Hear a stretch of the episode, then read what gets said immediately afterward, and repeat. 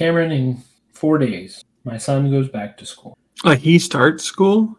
Yeah, Thursday. Wow, Thursday. We teachers go back where I work on Wednesday.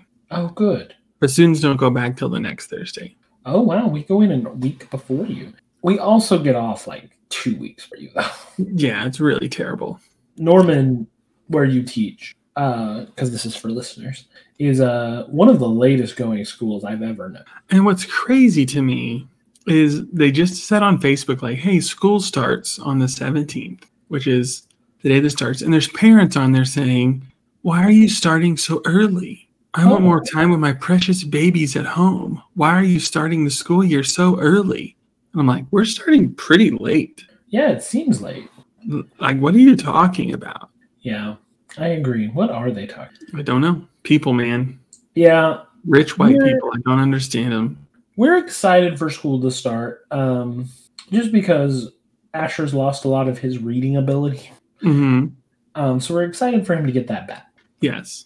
Um, we've been trying to get him to read, but like as the summer's gone on, he's been like, I don't know, if you sound it out, I'll, I'll like finish it. So, what? What are you talking about? No, no, that's not the way this works. If we sound it out, you'll finish it? What are you talking about? This just seems like a, like a con. Yeah. So, um, So yeah, we're we're excited because he loves to read and things of that nature. Um, he's just gotten kind of lazy with it over the summer, mm-hmm. um, which, you know. Time to whip him back into shape. Yeah. He's gotten to go on like three vacations this summer. Nice. I, I've only gotten to go on one, but he's gotten to go on like three. Lucky him. I know, right? I was about to say, I don't remember you taking three vacations, but I guess, you know, he has his dad. Yeah, he has his dad and grandparent. You're just taking places. Yeah, grandparents took him to the lake for a week, Lake Texoma, I guess. Okay. Um, and then we took him to Glacier National Park and Flathead Lake, and his dad took him to Carlsbad Cavern. Oh my! So, um, lots of lots of fun for him. What an exciting summer! Mm-hmm. Three out of ten weeks he's been on vacation. Mm, sounds lovely. But I guess when you're like six, isn't every day a vacation? Yeah, kind of. And honestly, those long trips, I don't know that he gets all that much out of them because there's a lot yeah. of driving. I'd be like, if I didn't have to drive, well, if I didn't have to drive and I didn't get horribly motion sick, if I wasn't the driver, I'd be like, this is the best. Mm-hmm. It's like, I can ride in the car. I feel like it's gotten worse as I've gotten older.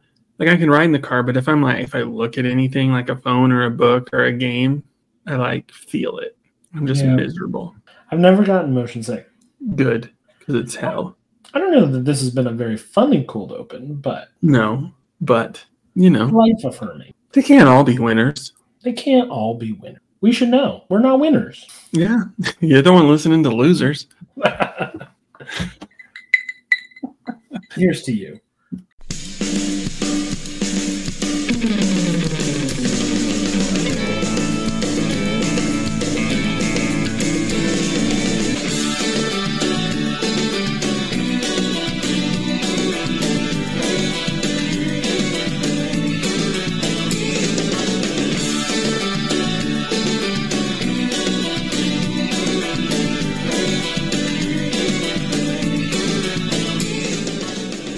Brought to you by the Writers Guild and Screen Actors Guilds of America. Unless someone real decides to sponsor us, this is Boy Meets World Fever, and I'm one of your hosts, Cameron.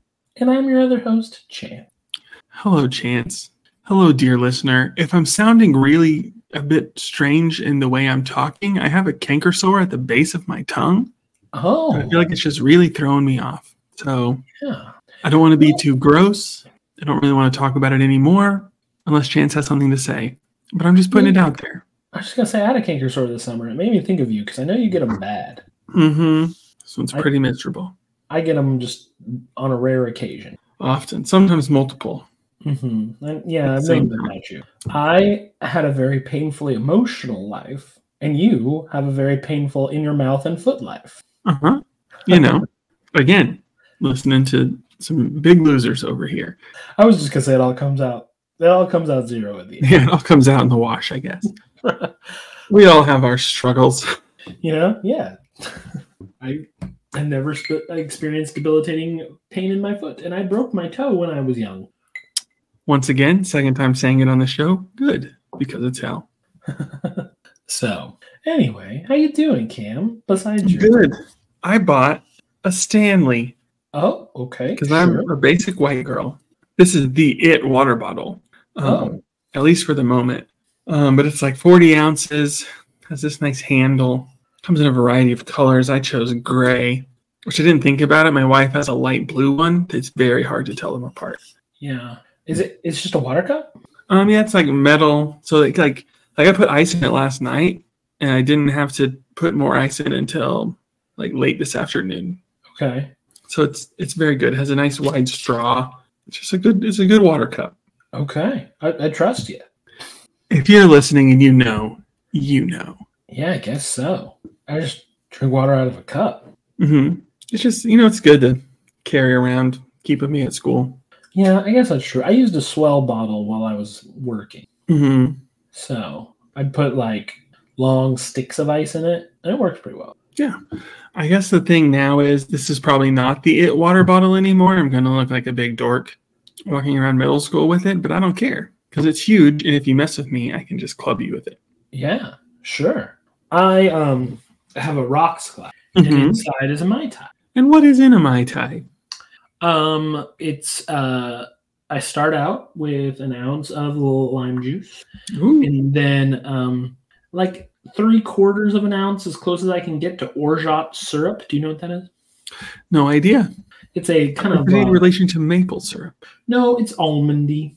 Oh, nice. Um, kind of an almond flavored simple syrup, sort of. It's a um, uh, Italian sweetener. Mm-hmm. Um, and then about half an ounce of half an ounce to three fourths of an ounce of Cointreau. Um, a delicious orange liqueur, one of my new favorites. Mm-hmm. We've talked and, about that one before. It's true. And then uh, two ounces of rum. I use a very funky Jamaican rum because I like to taste it. Um, but you could do a white rum if you didn't want it to taste like alcohol. But why would you want that? Um, you know, some people do like it that way. Um, the guy who taught me how to make Mai Tais always said, "You want you use white rum if you if it's a party and you want to get drunk. You use aged rum, for me Jamaican rum, but you could just use any aged rum if you want to make a good cocktail." Makes sense. So, um, but yeah, it's a delicious drink. Um, not healthy like yours, um, and not I. I guess I could whip this at someone's head, and it probably wouldn't feel great. No, probably not. But, I, but you can uh, only do it once. I could do it multiple times with this sturdy handle. Mm-hmm. You could. It's it's a very sturdy handle. Mm. Delicious water. So yeah, uh, Mai Tai is a classic tiki drink, if uh, any of our listeners out there. I did know that. So um, it normally is served with crushed ice, um, but our crushed ice is really nasty. Uh, so I am using uh, large format, like large cubes of ice uh, that I made in a tray provided for me by friend of the show, Terrace Dietz. What a friend. Friend of the show.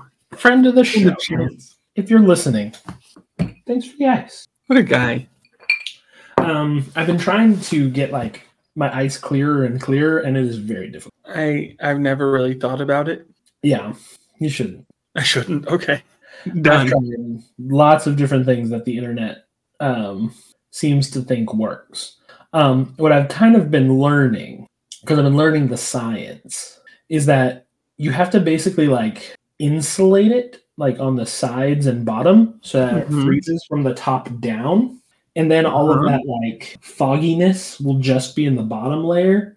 And you can, like, try to chip that off or something. That seems like a lot of work. That does seem like a lot of work. I don't think that's worth it. Um, I mean, ice makes the drink sometimes, dude. But yeah, this water. You know where I got the ice? From a bag at Walmart. um, that's true. Arctic Freeze, baby. When uh, when we do this show, I'm I'm drinking and you're... Hydrating. Hydrating. It takes all kinds, you know. Mm-hmm. Um, so I guess to start, okay, we should we should check in. Yeah. How how is it going? How are the things that you have um, been picking up? Good. Um, I haven't listened to any more of that podcast that you recommended. Yeah. But that's okay. I'm thinking about it because I've kind of burned through all of mine. Oh. Somehow. I'm just like, God, I'm sort of like in a void. Um, and I'm like, I'm going to have some work days. I'll have some time to where I need to listen to some stuff. But we'll see. No promises. Um, I did not listen to the new Carly Rae Jepsen. However, I listened a lot to Emotion. It's good, but you got to broaden your Carly. Carly. I know, but Emotion is really good. It's really good. It is. Um, yeah, it's just really good. And I thought of a joke. Um, and now every time I hear the song Emotion, I can't not think about it. And I okay. put it on Twitter and nobody responded, which is fine. Uh, I'm not on Twitter anymore. I feel I like know. It has been it was too good of a joke.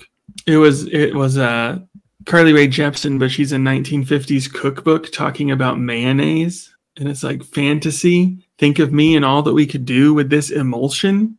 Uh, that's good. I like that. And yeah, so every time I listen to that song, I think about emulsions now. Mm-hmm. You and I on Twitter have always been too um, too well-rounded and broad. Our mm-hmm. content isn't focused enough. Yeah, you really. I realize you really have to laser, like drill down deep into something mm-hmm. to to get much traction. The Carly Rae J R P G um, reading crew is just—it's too small of a piece of the Venn diagram. There is surprisingly some overlap between Trails fans and Carly Rae Jepsen fans. Oh, I love that. Um, but not huge. But I feel like there is a Venn diagram overlapping, and it's not just us. Um, so, you know, it is what it is. Love that. Something I discovered. Um, but the thing that I really want to talk about yes. is I've watched a lot more Kamen Rider Kuga. Yes. Um, so good. I've watched like thirty-three episodes, I think, at this point. Okay. Um, That's a lot. Yeah, there's forty-nine total. And... Um, it's just so good. I have one complaint, and okay. I voiced this to you. And it's just, I think I talked about this last week, how the villains, like, they have their monster forms and their human forms, and their human forms are just, like, the nastiest people. Um, the nasty is not the right word. They're sort of a mix of, like, avant-garde slash punk, and with some, with some just, like, weirdness. Like, there's a guy with, is it an epaulette? The little shoulder, like a general. Oh, you know, the dangly tassels. Sure. Yeah, yeah, no, um, like he's just wearing those, and that's really his only thing. Um, but then sometimes, yeah, their, their outfits are very interesting. Maybe I'll post some on Threads and Instagram because they're mm-hmm. wild. Um, but some of the villains are like super cool. Like there's this one, his name's Go Bada Ba, and he's just like my favorite.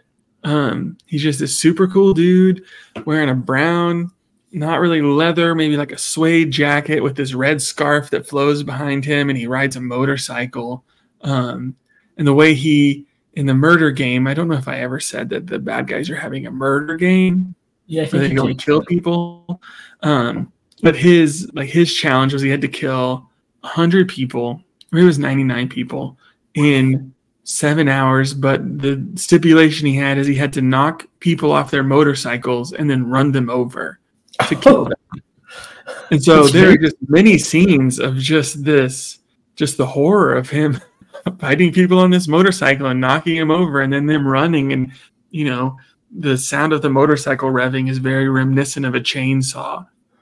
Like yeah. There's one scene where the guy runs and he finds this little storage shed and he goes inside and bolts the door. He's like, I'm safe. And then he hears the sound and he just crashes all the way through and out the other side of the storage shed. To kill this man. I love and that. It's so ridiculous, and he's so cool. But as soon as he became the main bad guy and he's on his quest to murder, I'm like, he's going to be gone. So it's like Damn. the vill- the villains are really cool. I'm not, I'm not really rooting for them, but I would like to see what happens when somebody wins the challenge. It hasn't happened yet. We'll have to we'll have to make sure your next season is one with good villains. Good. Does Wizard have good villains? Um, I've only seen the first two episodes, and I like the villains, the two villains um, that I've seen. Um, I don't know if they have much staying power. Um, Maybe I'll Wizard, just watch Geats. Oh, Geats is so good. Mm. Episode forty-six was just the greatest subversion of expectations. Nice. Yeah, Kuga has been really nice. I feel like it does something that like kids shows in America just don't often do. Um, because I feel like, again, my only real point of comparison is like a Power Rangers, maybe like a Beetleborgs or V R Troopers or something.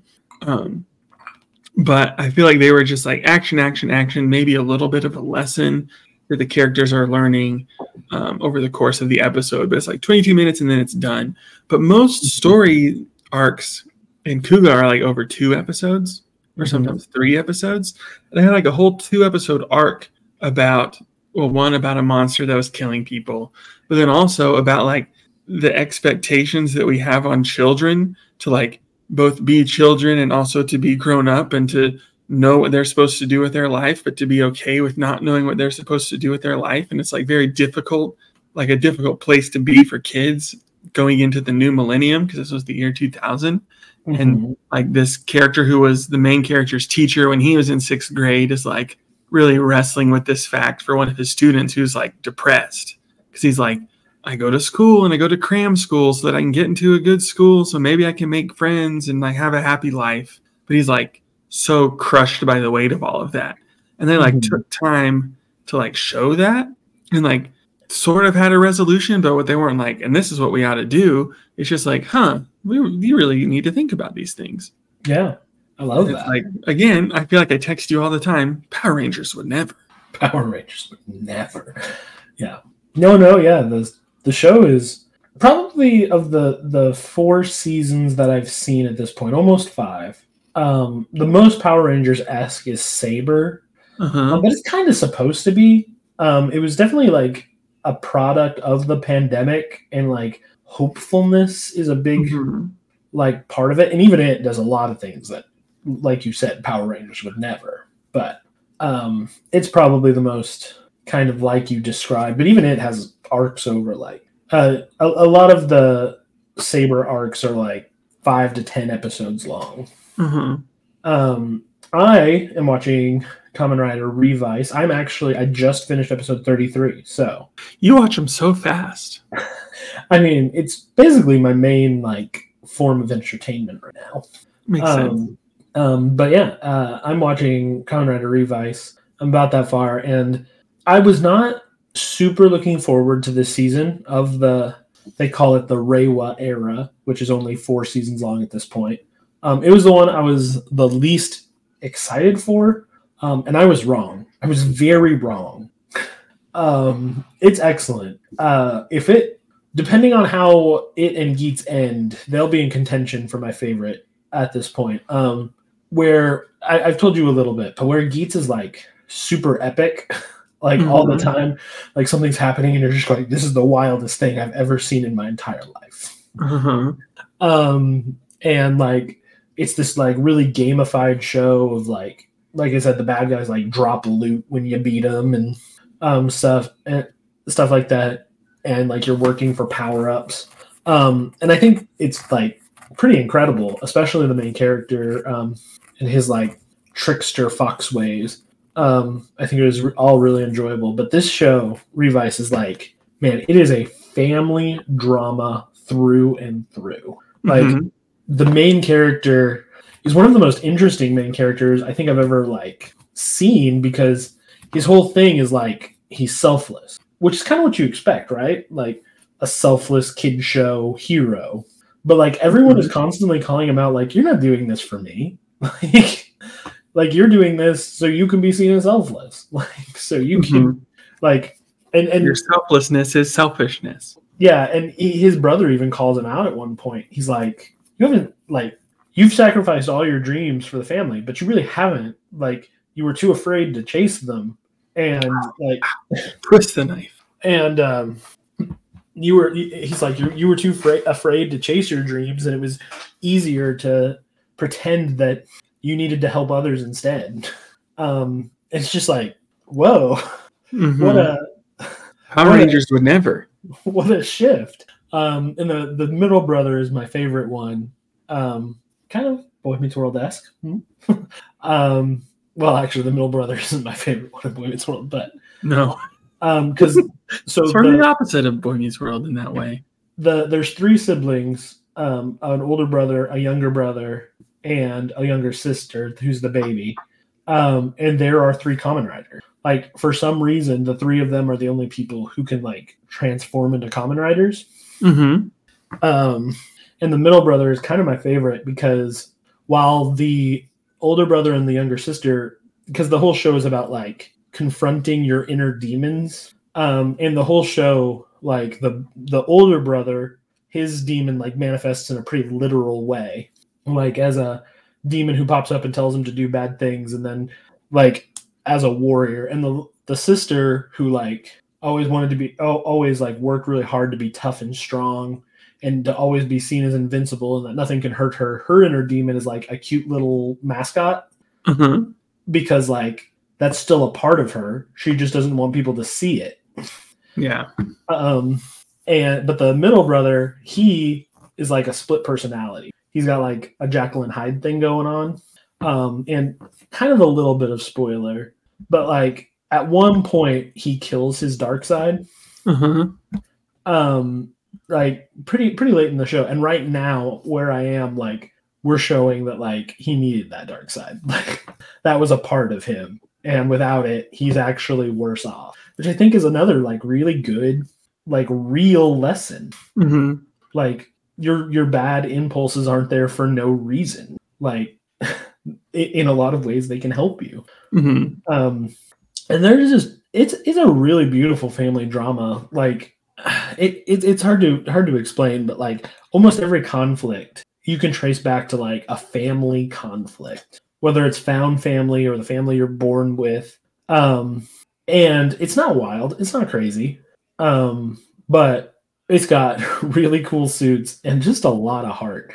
There was, like, a whole arc recently about guilt. And, like, it was, it made me, like, reconsider my life and how I treat guilt. Like, yeah, it it's a character that injures another character. And, like, then that character, like, like, it's not a problem that you injured me. Like, now you can chase, chase out, because they were, like, both soccer players. Uh-huh. And, like, he injured his friend during practice, and now he can't play soccer anymore. So his friend's like, it's okay that you injured me. Like, now you can go chase our dream, like, together. Like, we both will have the same dream. Now you can do it. But, like, then he starts, like, only pursuing that because, like, it's out of guilt. And, like, the guilt has literally, like, made him a prisoner and start to reject or resent his friend. Uh-huh. For, like, putting, like, two dreams on his shoulders. It was just, I don't know. It's huge. I, I, I feel like the emotion is very real. What were you saying? I said guilt's a funny thing. Yeah. Um, yeah. It was. It's a great show. It's really good. If you would just want to, like, you out there in Listenerville, just want a show that's, like, about family with a little bit of intrigue. Like, why is all this happening? And just, like, a lot of really powerful emotional lessons. Kamen Rider Revice is, is good. It's very good. So I don't know if it sticks the landing. I'll have to. We'll, we'll find out. Yeah. Chance will find out. I'll find out eventually, I'm sure. Also, I played a lot more Octopath Traveler two, which uh-huh. is the other thing that I brought. And I finished one of the character stories today, and it was, like, super epic. Um, Partitio the Merchant, I, like, finished his tale. He's the one um, that, you, that you think I would like, right? Uh-huh. And I think it's great. I'm just saying, con- the context-free spoilers. May- has anyone tried beating up, like, Elon Musk or Jeff Bezos and seeing if it gives them a change of heart? Hmm, it's a good question. Something to think about. It's a good question. Um, if we've at a, at at home, if we've convinced you to check out Kamen Rider or Octopath Traveler, um, let us know. Yes, do. Um, any of that. Um, I really haven't played a video game in a while. Um, my wife has still been unable to um, use one of her legs, so mm-hmm. my life is pretty busy. Um, yes, you are her legs. Yeah, you're I, living out both of your dreams. Um, today I wasn't as tired as I've been, but I've been exhausted. Working a forty-hour job and um, taking care of, like, everything around the house and our son, and it's been a lot, but mm-hmm. it's been good. It's been very good. I wouldn't complain. But he's going back to school. Uh, yeah, he's going back to school. And uh, hopefully I'll get a Steam Deck soon. Someday. Uh, so I don't really have have any updates. Um, again, like I said last week, like Octopath Traveler two is already on my short list, so I don't need a lot of convincing to play it. Mm-hmm. I just need to get to a point where I feel like I can commit time to it. Yes, and I'm about to enter into a time where I will be busy again. Yeah, and when my wife and son start going to school and work, I'll start having two hours in the morning again where I just have nothing else to do. So, so might as well, right? Yeah, I think I'll get some game time mm-hmm. then. So, well, we'll we're we're, we're going to try out some games with that. Yeah, he is going to do that. Do we have any updates from the strikes that are happening? No. Um, my update for today is that um, uh, those out there, Listenerville, he's very famous, but I don't know if he's um, like a household name. I'm not sure. Do you know who Adam Conover is? Uh-huh, like Adam Ruins Everything? Yeah. Um, he is really the, the leader of the um, writer strike. Mm-hmm. Um, he's the like spokesperson, I guess. The face. Yeah, and he has got um, on his podcast, um, which I find just by Googling Adam Conover, it's called, um, what is it? Factually. Hmm. Um, and just on his page, he's got some really great stuff about um, about the, the writer strike and such. And I just really want to like spotlight him and really be like, hey, go check out Adam Conover's stuff if you have questions about um, what the strike is, what the writers are actually fighting for, um, what they, um, what it all kind of means. Mm-hmm. Um, the the uh, Writers Guild and Screen Actors Guild did put out a thing this last week asking people who do rewatch podcasts that cover stricken content to go on hiatus for a while. So I guess we've done the right thing. Way ahead of you. Um, oddly enough, Pod Meets World hasn't done that. Mm-hmm. I'm just, I'm just kind of curious. They haven't really addressed it, but um, we did do what they asked, so that's good. We did. Um, bam. That's kind of my update. Is just like check out Adam Conover because it's really good stuff, um, and it really shines a light on like why this is happening. Mm-hmm.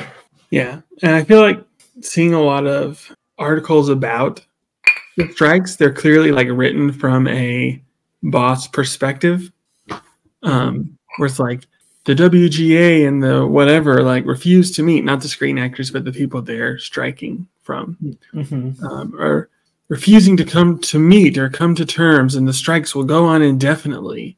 Mm-hmm. And it's like they're just continuing, like they're not meeting, not because the Writers Guild isn't wanting to resolve the issue, but mm-hmm. because the bosses aren't coming to the table.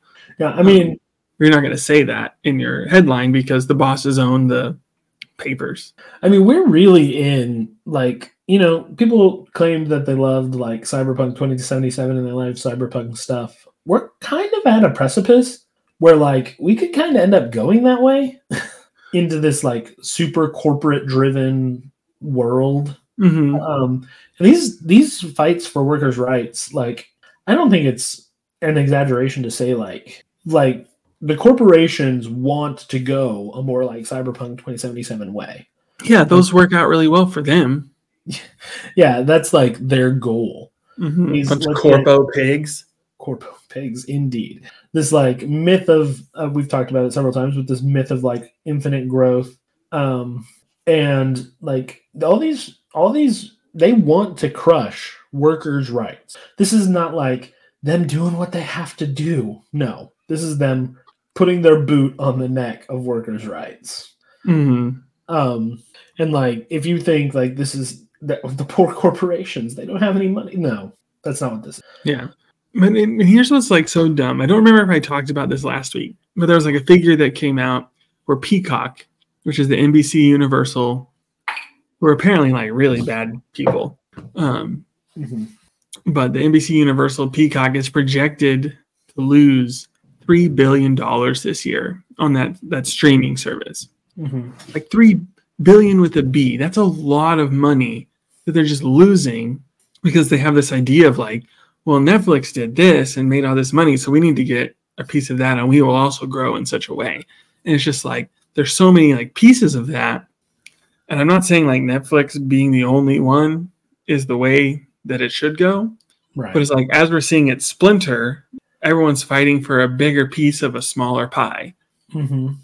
But the way that they're going to try to get a bigger piece is by cutting down on all of those workers, like payments and all of those things. Because there's not infinite anything. Yeah, there, and there just isn't. Yeah, the the streaming war was a bad idea when it started. Yeah, can we just go back to the chicken sandwich war? Those were the good old days. Those were the good old days. Except someone literally died. So, you know, not that. It's not weird that to bring. It, it's weird to bring up, um, but it it is kind of a good illustration of this. I feel like, mm-hmm. like I feel like we've been being fed the line lately a lot. Like, oh, we gotta have a battle pass. Like, we gotta we gotta do this. Like, this just we want to keep making content. So we gotta we gotta sell this microtransaction or that one or this one or that one. Um, mm-hmm. and we, we we keep getting fed this line of like, well, you want there to keep being games, right? This is how we do it. And like this week, a game released, Baldur's Gate three, mm-hmm. and it has no microtransaction. No, and it's not from a major studio. No, it's it's from a small indie developer called Larian Studios, mm-hmm. and it's graphically gorgeous. It is more expansive than ninety-nine point nine nine nine percent of games, um, and it will be.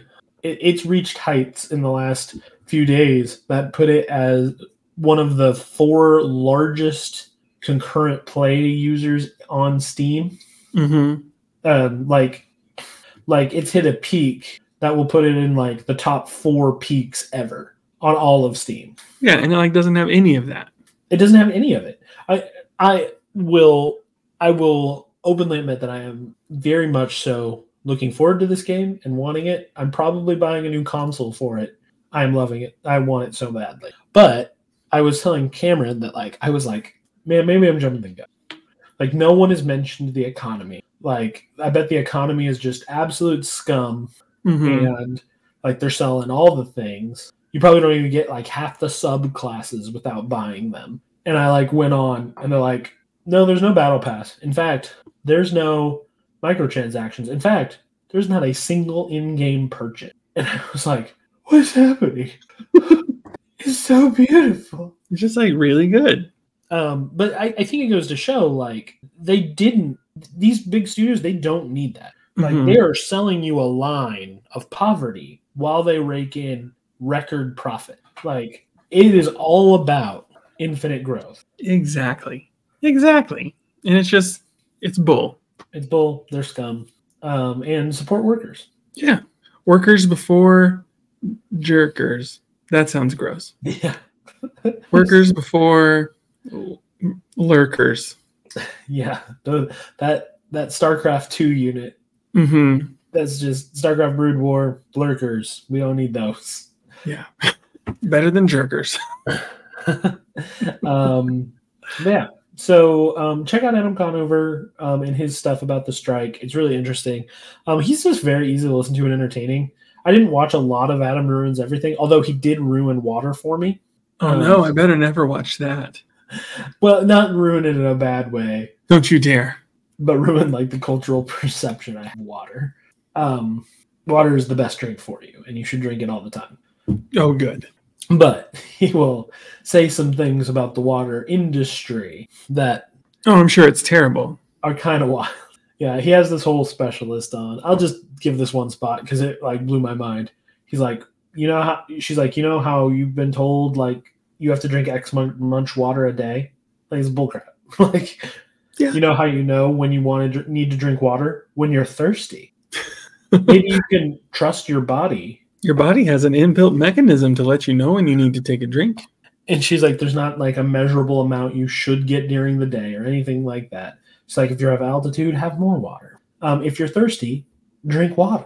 And she just like, and and she goes through that kind of like the history of how that like eight cups a day or whatever. Um, kind of came about, and it's, I mean, it's just as crappy as you would think it would be. Is it a Depression era myth? No, I don't believe so. I believe it was basically a myth to begin the bottled water industry. Mm, I hate the bottled water industry. Yeah. What a dumb thing. I mean, um, in some ways it's good because it gets water to people that don't have access to good water. Mm-hmm. It can be a useful tool, but most people don't need, you know, a bottle of water. Yeah. It just creates more waste. Yeah. Yeah. So, but yeah, that's uh, Adam Adam Conover. Mm-hmm. Go check it out. So we've now done our um, prerequisite of forty minutes of discussion about everything else. That's true. So I suppose it's time to get to what we're here to talk about. It's true. Who goes first this week? I don't even know. You do. Oh, I do. Okay. Um, so I was thinking a lot about what to bring. Um, I think last week I almost brought a book, but I wasn't. I was only like a fourth of the way through.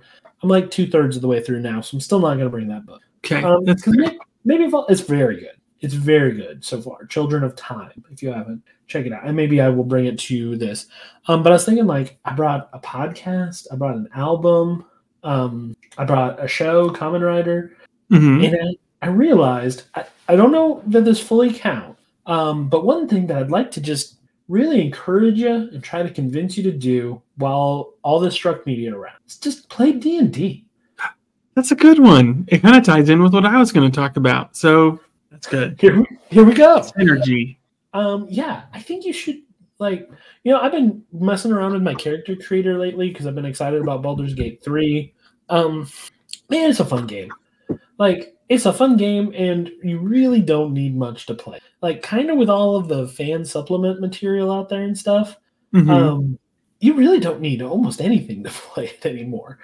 Um, you don't even really need, like, dice? No, because you got that on your phone. Mm-hmm. It's fun, though. It is. And, you know, there's fun ways to, to do it with friends. Um, in Norman, where Cameron lives, there's a new D and D shop that just opened up. Yeah, I've been meaning to drop by. Um, they'll like they have D and D lessons, and they have like all sorts of really cool stuff. Yeah, it's really interesting. You can basically like they have I think every night but one they have like D and D games that are going, and you can like reserve a seat. But the way you reserve a seat is like you get points by buying things in the store. Mm-hmm. Um, and so it's kind of like that um, member loyalty, but then they're able to like, you know, sell things. Mm-hmm. Yeah. Yeah. And my, my, uh, I guess brother-in-law and niece, that's weird. Wow. Not used to that. Um, mm-hmm. They like, they like did two classes. Like they did a class that they paid for on like how to play and how to build your character. We're, we're both a class. And like today, I haven't heard how it went. They like, They got their first ever like sh- session D M'd by like a nationally recognized D M. Um, it's just cool. But anyway, more, enough of that that shop. D M Dave's. In yes, because you guys can't. Most of our listeners can't come to there. Yes, but Philip, you can. So hopefully you're listening. Yes. um, um, I yeah, also so, can, but I, you know, I just haven't made it over there. Um.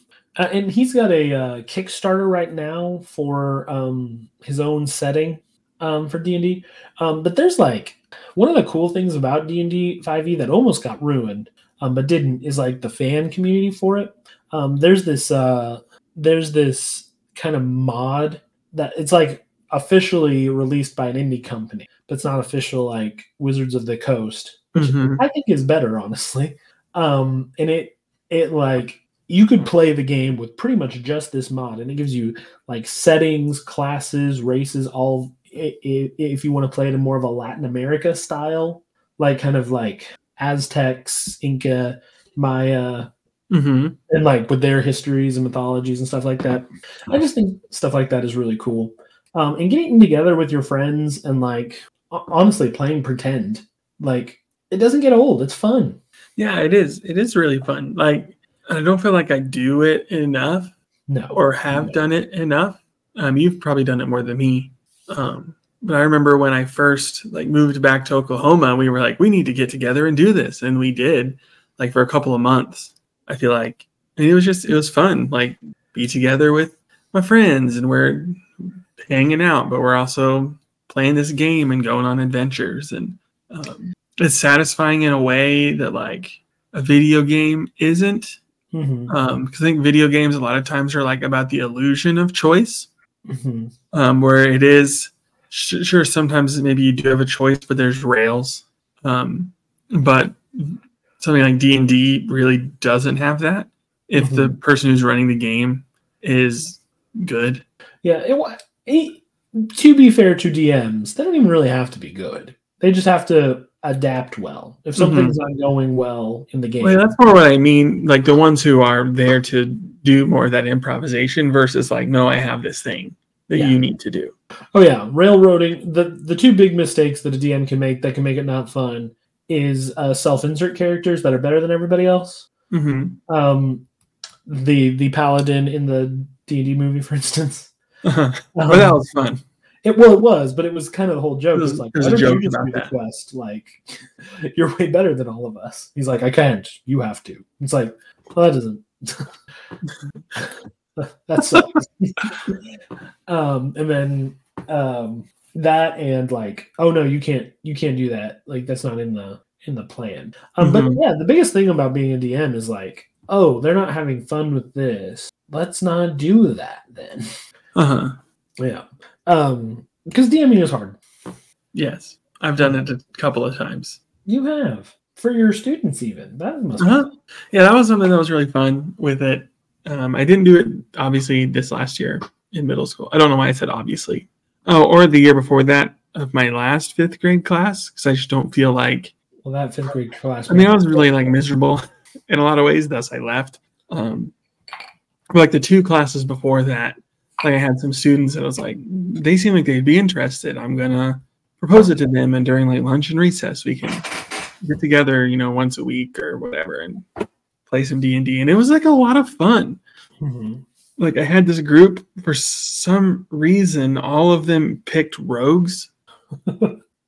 Yeah. And I was like, well, what can we do? Like, I know, a prison break. Mm-hmm. And so they... That was one of their missions is they like infiltrated a prison to rescue, to break somebody out of prison. And um, it was, a, it was a lot of fun. They really enjoyed it. And then the next year we started, actually I've done it three years. And the next year we started and then COVID happened. Um, mm-hmm. And then the year after that, I started like, this was uh, twenty twenty into twenty-one. Um, it wasn't actually D and D. What was it? It was a different game. I should have it downloaded on my computer. I can't remember what it's called. Just looking. I really want to play Ryutama now. Keep going. Play. You want to what? Ryutama now. Hmm. I can't remember what it's called. One second. Quest. That's what it was called. Quest. Quest. Um. And what, what's really interesting about Quest, and this isn't to be like, and you can play all these other games, though you definitely can. Well, yeah, I was actually going to bring that same thing up. So keep going. Um. But Quest, it's the same sort of like vibe as D and D, but what is really like cool about it um, is it's almost like a like a step into something that's a little more complex. Like D and D, it's like really simple in mm-hmm. in a in a way. It's like you are there's like I think eight or ten different classes, and to make your character, it's like really easy. But it's like you can be so like wild with it. Like my characters, my my students and I all made characters. You know, they're like fifth grade boys, so they're like. Dumb, I can't remember their names, like dumb names, but um, I'm basically like a paladin with a hammer and lightning magic. Um, just kind of set up, and like every session, you get a couple of points, and then in the next session, you have those points and whatever you had banked that you can like spend to use for your skills. Um, um, and so in your class, and as you like level up, you unlock more skills, and you can select the ones that you. Have but um, I mean so much of it's just like flavor and like mm-hmm. fun. It's like you can be whatever you want. Like I was the character that I made who kind of helped guide them along at the beginning before they got swept off to greater and grander adventures was like a she was like a sheep person medic. Okay. Um, and it's just like describe your look and what and here's three words you need to use to describe yourself. And um I feel like the character creation side was really broad. But like pretty easy to mm-hmm. like fill out.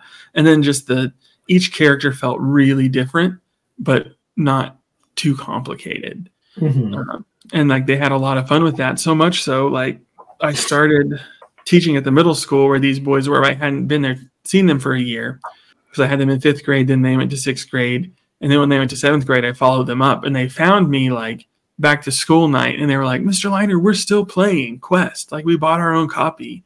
And we've been playing for like the whole last year because we had so much fun. And we're about to start playing D and D um, because we like are just like ready to to do that.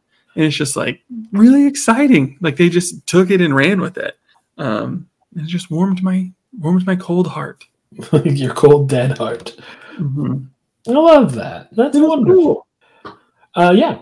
Um, get out there and play role-playing games. Um, I have one that I really want to play that's kind of like a baby's first D and D almost, um, but it's like very Japanese anime uh, inspired called uh, Ryutama. Mm-hmm. You showed me that one. Uh, that I really want to play. Um, Is that one sort I, of like a Studio Ghibli? Yeah. Studio, almost. Studio Ghibli. Honestly, it's almost like if the characters in A Harvest Moon decided they needed to go on a quest. Mm-hmm. Um, because in this world, everyone has to go on a journey. Like, it's just part of their society. Like, you reach a certain age, you go on a journey. Um, yeah, of course, as you do. What you take from that journey is is what you get. Yeah.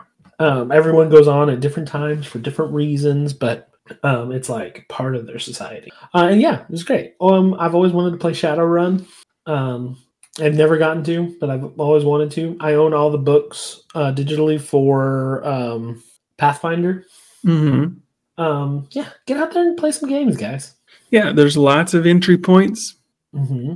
Um, yeah, I feel like even like not having anybody around you isn't really much of an excuse because like there's things like Discord and things where you can find people who are also interested in playing. I think part of the fun for me is playing with my friends mm-hmm.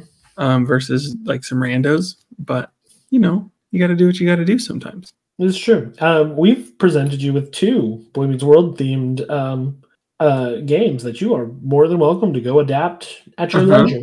At your leisure. They're, if I don't know if we ever posted them, the rules, but just reach out.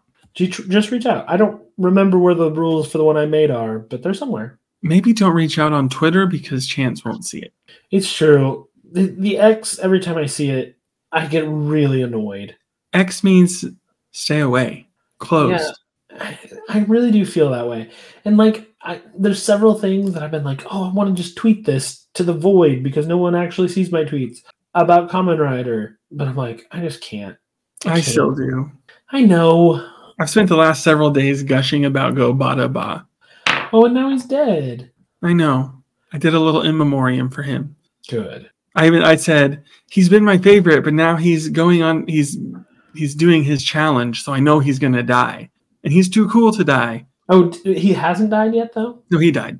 He's oh, dead. He's gone. Mm-hmm. As much as you're enjoying this, I kind of feel like you should go on to Agito. I don't know. I don't know. Something a little more modern seems nice. Yeah. Um, Wizard and Geats are good choices, either one. But this kind of leads into what I was um, wanting to talk about. Okay. I was going to bring two two things. Well, there was something that I was really wanting to bring and I was ready to bring, and we were going to have some guests, and I was excited for it, but they couldn't come, so I'm saving it. Okay, good. When they come. This is something else. One thing that I know Chance likes and one thing that I know Chance doesn't really like.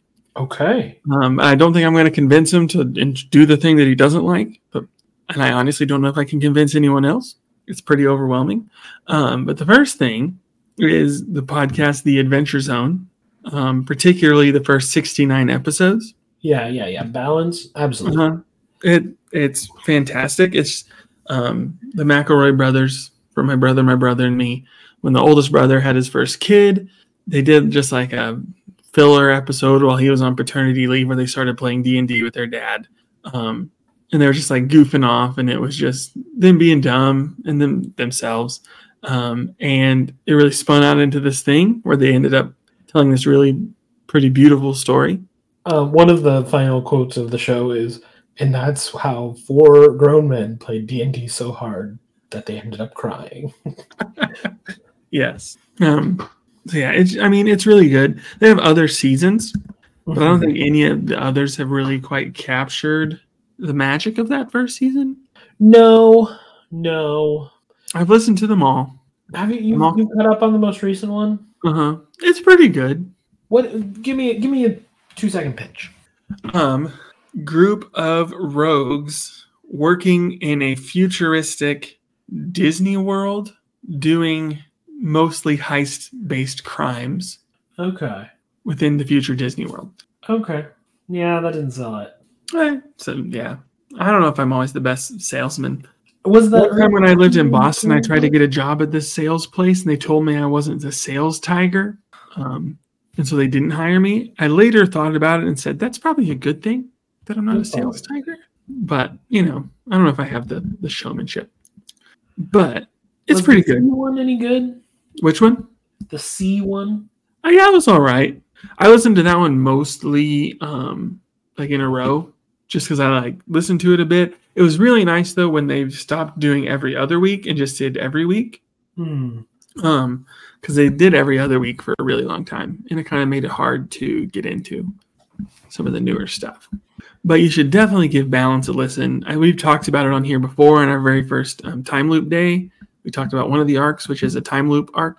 Um, that is fantastic and my favorite of all of them. There's also graphic novels of the first five arcs at this point. Um, that are also really good.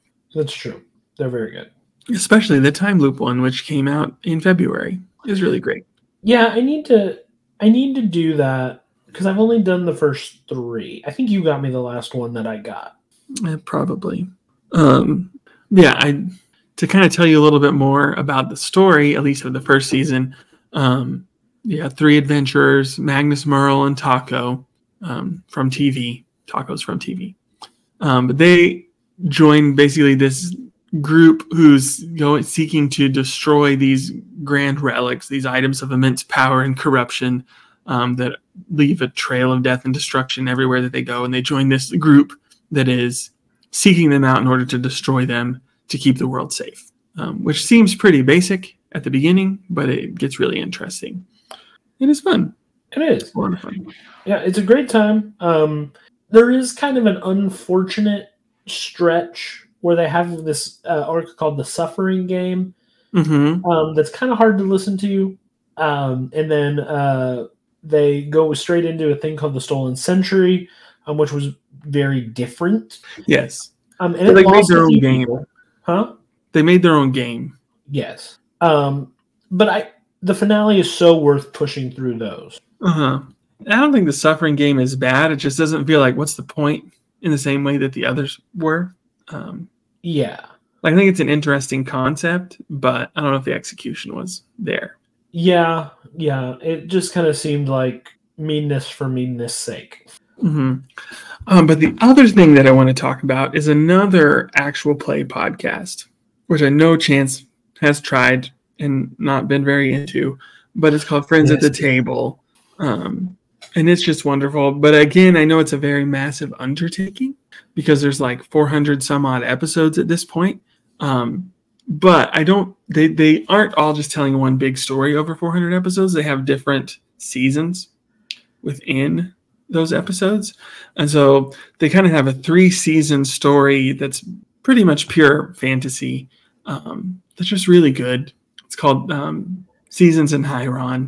Um, In a sort of this like post post apocalyptic world where this something has happened that's like set the world back and people have started like to recover um, and have some semblance of life, and now things are starting to happen again. And so this group of adventurers is sort of working together to try to figure out exactly what's going on. Um, and I th- I think in that first season there's a moment that I think just sold it for me, um, and so I'm gonna. Say that now, because I mean there's like six or seven of them, and so they split into two groups, and one group is going to investigate something and the other group is going to do something else, um uh, and they're on this boat, and when they begin, like the characters each have to say like what's some like a feat that you did, and their character who's the the warrior, she talks about how she fought this pirate, and it's like, what did you take from them? And they gave like a list, and she's like, the thing I didn't take was their head. I'm like, I That's didn't good. Take their head. I uh, killed them, like defeated them, didn't take their head. Um, and what ends up happening is there's this pirate ship coming at them, um, and one of the one of the players just says something offhand of like, "This isn't the same guy, right? Like, is this the same ship?" It's like, but he's dead, right? Like, that can't be him. Um, and the G M is kind of like, "Well, now it is. Like, now it has to be." And he like basically creates this entire world and this thing that spirals out for most of the entire rest of the show, where there's this city um, that's ruled by the god of death, um, who has died, and he's god like ruling death. From beyond the grave, and his daughter is there ruling in the city, um, and his son is one of their the party's friends that's not one of the players. Um, and so there's kind of this like power struggle, but it like plays out over all three seasons of like there's this this group of people that don't die. Okay. Like it's the city of death. Um, and it's like this curse that's been placed on this city where the people can't die. Um, and it it's just like wildly interesting, and it all just happened because of an offhand comment from one of the players. Um, but then they also have other seasons that are like sci-fi, sort of not cyberpunk. That's not the right word, but very mech focused, because a lot of the a lot of the players um, really like mech stuff, like I do. Yeah, and so they have a se- they they have a season right now called uh, Partizan. Um, no, Palisade. Partizan was the last one. Um, Palisade, that's like all about this planet that's like being colonialized and the people that are like pushing back against that. Um, but there's lots of giant mechs, and there's basically like these god creatures called the divines that they all represent like some sort of ideal. Um, so like in the first season, you have like righteousness and grace and all these things, and it like spins out where there's all these different um, divines that represent these different characteristics. Um, mm-hmm. In all these different ways, and but they're all just really super cool, cool mechs, and they play out in some really different ways, and kind of dealing with like, you know, what does they you know they they talk about like religion and politics and war and like the consequences of those things through these stories, um, and I just think they're really interesting, um, and you don't have to listen to all of them if you're like, oh, this is kind of interesting. The one that would have the least amount of baggage to get on is they just finished up a season called Songfiel. That's sort of like a gothic horror-y kind of season. Do love um, gothic horror. Um, that they'll be coming back to. So it's, you know, some gross, some body horror stuff. There's like a character who's like a player character who's slowly being turned into a, like a beehive. Like he's basically made of wax and has magical bees. Um, he's called a deep apiarist. Oh, love that. Um, uh, my favorite class of ranger now, like by far, is the swarm Uh, ranger, mm-hmm. who has some kind of swarm like tied to their being. Yes, Clint McElroy played a swarm ranger in the Aether Sea. Oh, um, season. He's like a being made of coral, um, and um, he sends out different swarms of like fish and things when he's in the water. Love that. Yeah, it's fun. Uh, but Friends at the Table is really good. Um, oh, um, also, there's like evil cursed trains in the the um, Songfiel season. Oh, fun. That are really cool. And so you have like a train knight who um, has like this cool mech suit of armor that they go around in and try to fight trains. Love like that. You do. Yeah, I've I've tried to get into Friends at the Table several times on your recommendation. Um, for from an outsider looking in, I will say that kind of the problem is not so much the stories that they're telling for like as as a barrier for entry.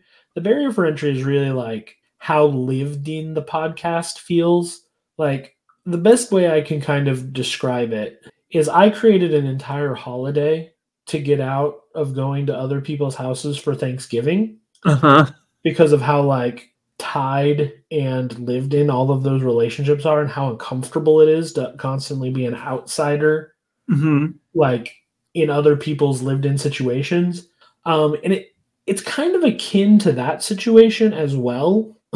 Um, mm-hmm. in, in those, because because even like uh, it, it was a mech one a few years ago. You tried to have me um, start on, and I was into it, but they kept like making these offhand jokes and referencing stuff that happened before, and like I was just like, I don't know who any of you are. Were they joking about Art killing a nice skeleton man? I don't remember, because they do get away from that. But like one of the, the very first thing in the very first game is they go into this place, and there's a guy who's the paladin, and there's like this little skeleton man who's like trying to talk to them, but he's a skeleton, so he can't. And then one of the characters just hits him and kills him. And then they find out, oh, he was like very nice. He like, here's a picture of a painting he made of his wife, and he's like a caretaker for this island, and he has this lovely home. Yeah. And he just killed him. Um, I, I also realized that I might be particularly hypersensitive to this kind of um, mm-hmm. and this kind of thing. Um, kind of because, like, I feel that way with a lot of podcasts. Mm-hmm. Um, I feel like I, I I feel like any podcast that gets over like a hundred episodes, ours probably included. um, like it, it it just gets this like lived in kind of like it develops its own like vocabulary and its own like set of rituals. It's very hard to come in the middle. Um, for me personally. Um, and, and I've heard other people having that same issue. I mean, one of the big things that people say about podcasting is like, like once you're in, you've kind of got the audience you're going to have. Mm-hmm. I mean, it makes sense. Yeah. And um, I I understand your issues with it and I respect those. Um, I, I, that is not to say someone out there shouldn't give it a try. I really think you should. You may not have the same issues I have. Um, and I may try again one of these days. Mm-hmm. Um, I'm always up for a good podcast. Yeah. Um, so they really do, I feel like, a good job of telling interesting stories. Mm-hmm. Um, and making choices in the games they're playing that aren't always maybe the best for them, but that make for interesting stories to happen. Mm-hmm. Um, and so it's it's a lot of fun. They play lots of different games. They do not play D and D. Um, the original game that they played was Dungeon World, which I feel like in some ways, I mean, it's a, just a different system that I mm-hmm. think seems very interesting. Um, I played it a little bit.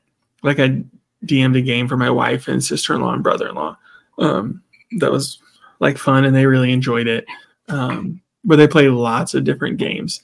Um, like even in like their last two like sci-fi seasons, they had like basically a big lead up to those seasons of just like, um, like the road to Partizan and the road to Palisade, where they played a lot of different little games, like maybe two or three episodes of the podcast of like the events in the ten thousand years between the last season and where this one's starting. And so you can really get a feel for a lot of these different systems. So if you're looking for something to play, maybe you find something that's interesting to you. Yeah.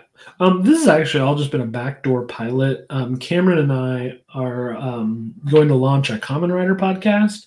Um, and it's like half like our experiences with Kamen Rider and Kamen Rider news and other half actual play Kamen Rider. So. Chance, I know you're only sort of joking, but I wish you weren't.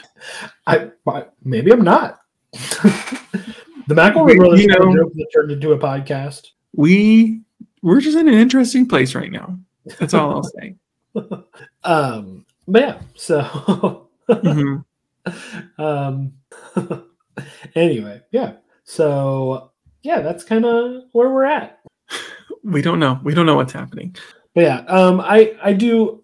I, I am giving you my honest opinion as an outsider. Um, I am not at all saying you shouldn't try Friends at the Table, um, because I think you should, um, and definitely. Breaking into the first like big storyline of um, Adventure Zone, um, it's great, super worth it. And if you like decide you're only gonna do that first storyline, um, yeah, you've got a real endpoint in mind. Like it's not like you're committing yourself to a whole thing. Mm-hmm. So it's just sixty-nine episodes. Nice. Yeah, sixty-nine. Nice. They didn't do that on purpose. They didn't. Uh, although I feel like there's some interludes and stuff that they don't include in the episode count. Uh huh. So that makes, you know, it might make we it know. Wink. But, we didn't do it on purpose. Wink. Uh, Cameron and I did at one point. If you ever um, uh, are in, listen to an episode, a one shot where they're having a race, um, we were there. We were there. We were in the audience while they were doing it. It was a great time. So uh, Cameron and I are not kidding for our love for this. We have seen it live. Mm-hmm. We drove to another city. We drove four hours to go yeah. watch these four dudes play D and D together. And we loved it. Yeah, it was a great time. So, um, yeah, we'll get together and we'll play some D and D. Also, the music of The Adventure Zone is really good, eventually. Sure, it is. Um, the music of Friends at the Table is amazing. Okay. One of their players, like, plays a variety of instruments. And uh, I would recommend just listening to the soundtracks to those. Um, Friends at the Table. Um, the person's name, their name is uh, Jack DeKeat. And you can look up all the music from the show. It's, like, really good. Like, yeah. I would sometimes play it for my class, like, while we were doing work. Because it's just, like, good, no words. Um, Good, like, background music. Uh-huh. Um, I don't think we have any listener mail. Um, I haven't been on Twitter, so again, sorry everybody out there. Just, man, I'm really feeling the Bird app being ruined. Mm-hmm. Um, and, and I'll probably try to start getting back on our Twitter. Um, it's still the Bird app to me in my heart. Me too. Forget X. Yeah. So this isn't algebra class. I'm gonna try. Don't don't stop tweeting at B G World Fever. Um, I'll still get notifications if you tweet at us, and um, I'll still try to try to respond. Um, but just know if I you've like re- responded on there and you haven't, like, sorry, I'm really just mourning the stupidity of Elon Musk. Mm-hmm. As we all are. Um. So yeah. Um. But anyway, how about you can follow us at B G World Fever on Instagram and Threads. That's active still. Uh-huh. I'm still uh, there. Cameron's doing a great job. You can email us, b g world fever at gmail dot com. Yeah. Um, we'd just love to hear from you if you've tried out any of these things, if you have something that you would like to recommend. Yeah, I would love to start getting some audience recommendations of things on here. Um, I know we have people who are um, wholeheartedly recommending wrestling, and we agree with that. Um, I am going to try to watch some. It's just been really busy lately. Yes. If you like wrestling, the people over at Friends at the Table are big wrestling fans. Oh, there you go. They recently did a one of those little interstitial episodes before the season started. They um, did a, uh, I think it was just one episode, where they played this game called My Way, which is all about uh, professional wrestling. But they had it about um, su- su- mech sumo. Mech sumo. Uh-huh, which was a sport that they invented in one of their previous seasons. Love that. Um, yeah, check out Friends at the Table. A lot of great content. Yes. Um, and, and just go, if you need to know how to start playing a tabletop R P G, want some recommendations, maybe want something that's not D and D, stuff like that, just hit us up. We'll help you. Yeah. Always, always happy to. Hit us up. Um, and yeah, all you need is a player's handbook and a pocket full of dreams. Mm-hmm. You don't even need a player's handbook. You can just get that stuff online. Yeah. Yeah, it's, it's really nice though. I like it. I like the player's handbook. It's nice to look at. Yeah. And it's it's just good to have. Um, but yeah. You know what? In this intermission time where the studio's being stupid, you may see an actual play podcast on this podcast. Maybe. It's possible. I wouldn't hate it. I wouldn't hate it. Um I do uh because I kickstarted it uh somewhere in my files. Have uh, the core rulebook for the official Avatar: The Last Airbender. Oh, cool! Uh, T T R P G because I kickstarted it. Nice. So I showed you that uh, Kamen Rider tabletop game, right? Yeah, we may look more into that one. It's still on Kickstarter though, right? I think it comes out in like October. Hmm. Um, I mean, we might still be having a writer strike in October. Who knows? Who knows? Um, I'm a little bummed that we're gonna we're we're, we're gonna definitely miss the anniversary now, mm-hmm. um, but I'm not. I don't want to promote Struck Media. Not that I, what I do here matters, but I have my integrity. Dang it! Dang it! That's all we've got. That's all we've got is our integrity. We so. have no money. Nope. We do have some listeners, and we appreciate you and we love you, but we don't have a bunch. But we have our integrity. We have our integrity. And we have Kamen Rider. We have Kamen Rider. Um, even though Toei don't care about us. But Toei, if you want us to, we can be bought. That's all I'm saying. I'm just saying. We've said it before. I'll say it again. Um, I'm not going to bring this show ever because I did talk about it when I talked about getting into Tokusatsu. Um, but Ultraman Blazar is still free on YouTube. It will always be because they just want Western audiences to get into it. Um, five episodes in, it is excellent. It is so much fun. It is so good. Um, you can do it Japanese subtitles, Japanese with English subtitles, or um, really cheesy dubs. But it's actually kind of like fun in a lot of ways. It's mm-hmm. like old, old, like intentionally bad dubbing. Um, it's actually a lot of fun to listen to dubbed. Um, it's just cool. It's really neat. Um, go watch it. Ultraman Blaze. Like Blaze, but then instead of an E, an A R. Blazar. That's how I figured it was written. Um, it's free on YouTube, and not like people are posting it that way, but like the company is like, we need Western audiences to like this. Um, and I just think you should check it out. You should. I should. We all yeah. should. Um, it's only five episodes, and the whole show is going to be twenty-five episodes. Well, that's a very low barrier to entry. Yeah. Um, yeah. I, I intend to check out some older Ultraman seasons pretty soon because they're all only twenty-five episodes, and they're all available on YouTube from oh, the official nice. distributor. So really um, there's cool. only there's I think there's only one other season that's English dubbed, but I don't I don't need that. It's a nice yeah. feature, but I, I know how to read. Yeah. So um, yeah. But other than that, that's all I've got. That's all I've got. So from all of us here at Blooming Sweat Fever, so long, world. So long, world.